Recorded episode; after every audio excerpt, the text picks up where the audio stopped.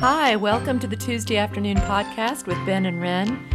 In a time when we're learning to lean more on each other, we are doing this because we want to explore ways to live out our faith every day, even on a beautifully ordinary Tuesday afternoon. Hi, and welcome to the Tuesday afternoon podcast with Ren and Ben. I'm Ren. And hi, I'm Ben. And we are really happy that you've chosen to spend a few minutes with us in your busy week. Um, it's a gorgeous day in the mountains. Yeah, it say. really is. a long time coming. A long time coming. yes. Yeah, we've we've had a lot of rain and sleet and snow and Cold. clouds, cold, just yuckiness the last few days. But um, so this sunshine is is very lovely to see, and tomorrow is going to be like in, up into the 60s. Yeah, I think so. But I think it goes without saying, no one moves to the mountains for February. That's true. It there's a lot to love about Mm-hmm. living in this wonderful place, Yes, but it's not February. It's not February. That is true. Sorry, February. yeah. So how's your um how's your week going overall? It's been going well. Good. Yeah. What's made you happy this week, Ren? So this week I was thinking about um, shopping for seeds. Oh, yeah. I'm starting to get, especially when the weather's so nice. It mm-hmm. feels like it's time to start looking at catalogs and going on the website. So I've touched base with a couple of websites, those organic, homegrown seed companies, and just looking at the different things that you can pick from and all the different kinds of carrots and tomatoes and it makes me feel excited and Yeah. I'm really really excited for a garden this year. Every year we seem to do it a teeny bit better. I am nowhere near having a green thumb. But I think the process itself is is half the fun. You know, I think so too.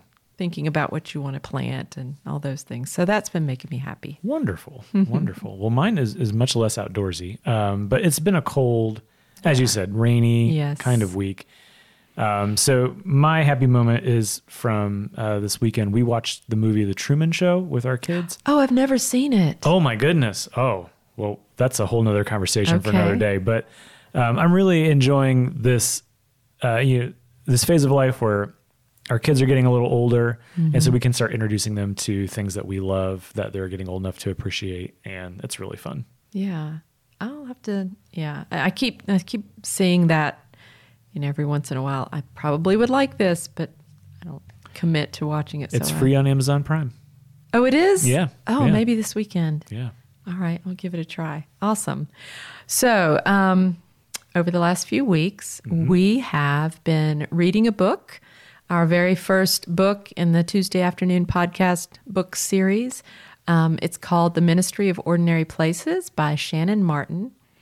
And um, we both kind of got through it and had some different things that we were, were talking about that stood out to us in the book. But um, just a brief overview. Um, Shannon Martin is a wife and mom um, living in Goshen, Indiana, with her family. They've got um, four kids, um, and they made the decision a few years ago to leave the life that they had built in a farmhouse, you know, picket fence and all those things, not because they weren't happy there. I think they were very happy there, almost to the point where they felt like maybe this is a little too um, idyllic.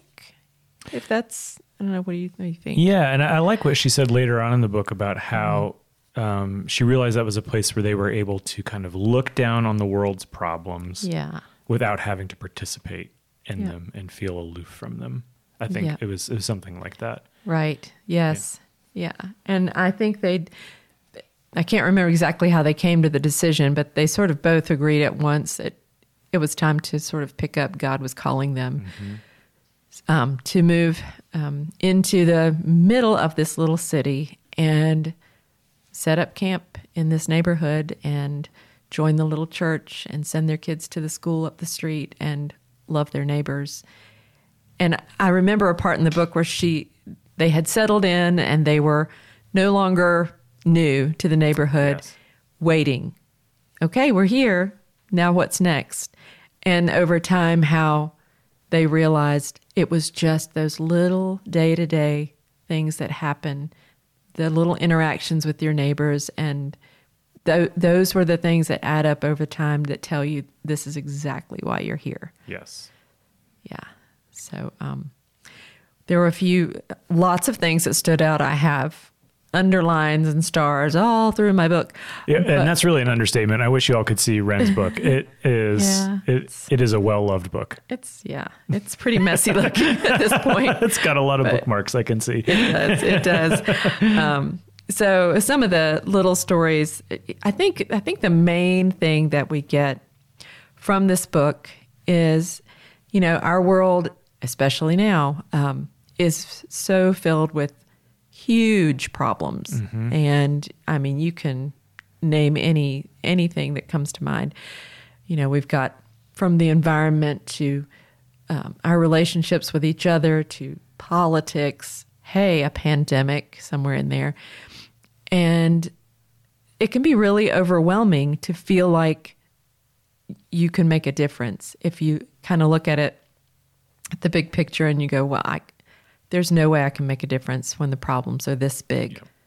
And so oftentimes people just don't do anything. And it's not because they don't want to, it's they're not sure where to begin or what to do. And I think what, um, what she's saying very clearly in this book is that we can all do our part right where we are. Those smallest of things add up over time and make such a difference. And I think that's why I love this book so much. It's really encouraging us to, you know, drive your neighbor to the store or let them use your phone when they need to call the power company or, you know, anything little like that. Yeah, it's really a book that resonates with the whole idea behind this podcast of living out our faith in ordinary life. And Right. um, I love that it was a book about those those being the things that matter, not the mountaintop experiences, not the Sunday morning whatever, you know, spirituality, but about all of those little things that happen during the week where we love our neighbor as ourselves. Yeah. And there were so many particular stories, and we were talking about a few of them before we started. Um, a story about this young boy, an, I believe an eighth grader, who had been um, expelled from school, behavioral issues. There was she wasn't specific, but um, and how she noticed day after day that he would show up at the park across her street about the same time, and finally she just went over and, and talked with him and found out what was going on. And long story short, she ended up um, homeschooling him a couple of days a week in the afternoons. And before you knew it, there was another neighbor that said, I can offer this service and l- bring him over here for language arts lessons or whatever. And um, he went back to school the next year more confident, um, knowing you know, up at grade level for the things that he needed to know and feeling loved by his entire community. Like, what an incredible difference that one little act of kindness made for this child and how it probably cha- changes his whole life going forward Yep. in the best way. Yeah, it, it really illustrates um, the whole idea that every child is one caring adult away um, from being uh, successful in life. But I, I don't use that term in in like a Yeah. financial sense. It, it's Right. about um, becoming who God created them to be, and that all started with the loving act of paying attention That's right. which is a pretty big theme in the book. Um, how easy is it just to see, to not see the faces of the people that walk by your window or who drive down your street? Um, but her ability to notice and pay attention showed a lot of love. Yeah, and that's that's so important. And I mean, if we're we're all human, and we all have driven past, I don't know, um, someone who must have needed something at some point, and it was we were in a hurry, or you know, someone else, I'm sure will stop. So you know, maybe it maybe it for me personally, it makes me think, you know, I really need to take a, a little closer look at at maybe who I'm not paying attention to Yeah. Every day and try a little harder to look just a little more closely um, and see what's really there. And I think it I think it helps us grow as well when we pay more attention to what's going on around us. Absolutely. Yeah. Absolutely. And I don't think it's a bad thing to to acknowledge that that it helps you grow too and that it's just as important for your own spiritual growth Yeah. um, as it is for the love that's being demonstrated. Yeah, that's true. And you were mentioning um, hospitality Yeah. yeah. how that is so prevalent throughout this book. It is, and I appreciated how. So, of course, you know, in the in this book, the, the they as a family Mm-hmm. have a, a incredibly open door policy, yes. um, Yeah. to, to put it lightly. Yeah. Uh, it sounds like there's just kind of people in and out of their house all the time, and so initially I bristled at that a little bit for Mm-hmm. a couple of reasons. Uh, sometimes it's not always it, in rural spaces like we live in. It's not as easy just to say Yeah. my door is always open because everyone lives like 30 miles away from you. Yeah. Uh, so the, there was a, there was a little bit of it that that was a challenge for me, and then just living in the pandemic that we're living in, Yeah. uh, it's really hard to invite people into your uh, six foot radius. That's right. Yeah. because um, that's that's just the, our reality right now. Mm-hmm. Uh, but that's not where she stopped with hospitality. She took it much farther, and I really appreciated that. Um, hospitality is those text messages that Mm-hmm. she got um, when she was unable to get out of bed because she was in so much oh, pain yeah. Yes. um, and the people that that took care of her and Mm-hmm. saw and paid attention to her family's needs, um, which were all rooted in the relationships that were established before. That's right. Uh, And she points out, she actually has a Henri Nouwen quote, but uh, listening is a form of spiritual hospitality by which you invite strangers to become friends. yes. Um, and that's something we can, even if we can't invite people into our homes, Mm-hmm. even if that's not feasible for whatever reason, um, there's a lot of ways we can listen to each other. Right. Uh, and that is a form of hospitality, Yeah. Essentially opening our lives up to people, Yeah. being willing to be vulnerable, uh, Mm-hmm. being willing to pay attention uh, is a form of hospitality that does not get talked about enough. That's right. It yeah. It and and let's think about Jesus. Wow. Let's. I mean, hospitality. You know, he. It's funny to think about. It's probable that he never really had an actual home. Yeah, right? yeah. There's some debate about that, but most likely not in the sense that we would think so. So yeah. he he had to depend on the hospitality and the kindness of others, and that didn't always work out. But he and he invited others to walk with him, and that's one of the things we're talking about so right. much in Hope Fellowship now. You can walk with us, simple as that. You know, even if we have to walk six feet apart, That's you know, we can go together. we can go together. Um, and I think that that is what Jesus has always um, been to me is some someone that I could follow or walk beside that I know is beside me. Yes. And um, I think if we show that kind of hospitality to each other, then we're we're loving God and loving our neighbor, and that's that's what it's all about. Yeah. So You know, this is a little bit of a rabbit trail, but the the one of the main passages that makes people question if Jesus did have a home Uh-huh. is the story of the paralyzed man whose friends lower him through the roof, mm-hmm. um, because that story kind of makes it sound like it's Jesus's house. Um, so Oh, even I even if. Jesus Yeah. Uh-huh. did have a home, it was the type of home you could cut a hole in the roof and Yeah. and lower your friend down through. Yeah. and Jesus was okay with it. yeah, yeah. And she, um, in this book, she made a reference to that story when she that. was Mm-hmm. had all the, she had, I guess she had a, a back issue and Yeah. she literally couldn't do anything. And it was a really bus- busy time for her husband at work, and you know, kids are doing what they do. And she, I think she, when her neighbors started coming to her rescue, even though she was reluctant to let them, once she sort of let them in, she said she felt herself being lowered. And I was like, oh, that's so cool. yes. And what a great story about how healing Mm-hmm. comes through accepting grace. right. Um, and and that that's a challenge for me. It is Mm-hmm. sometimes easier to give grace to others than it is to accept it for myself. Yes. Um, and I'm I'm sure that resonates with a lot of people out there. Mm-hmm. And um, it, what what a hindrance it is to our own healing if we can't accept that grace. That's so true. Yeah. And and and that's why it's so important for us to be together, to learn that from each other, to allow each other allow us to help each other and see each other and pay attention. Yep. So, yeah. So if you um, if you have had a chance to read this book, great, and we hope that you enjoyed it. If you haven't, I encourage you to, you know, uh, take a look at it and see what you think. Um, Yeah, because we really just scratched the surface here. That's right. There's, there's a great story about a Whopper extra value meal that I thought was wonderful.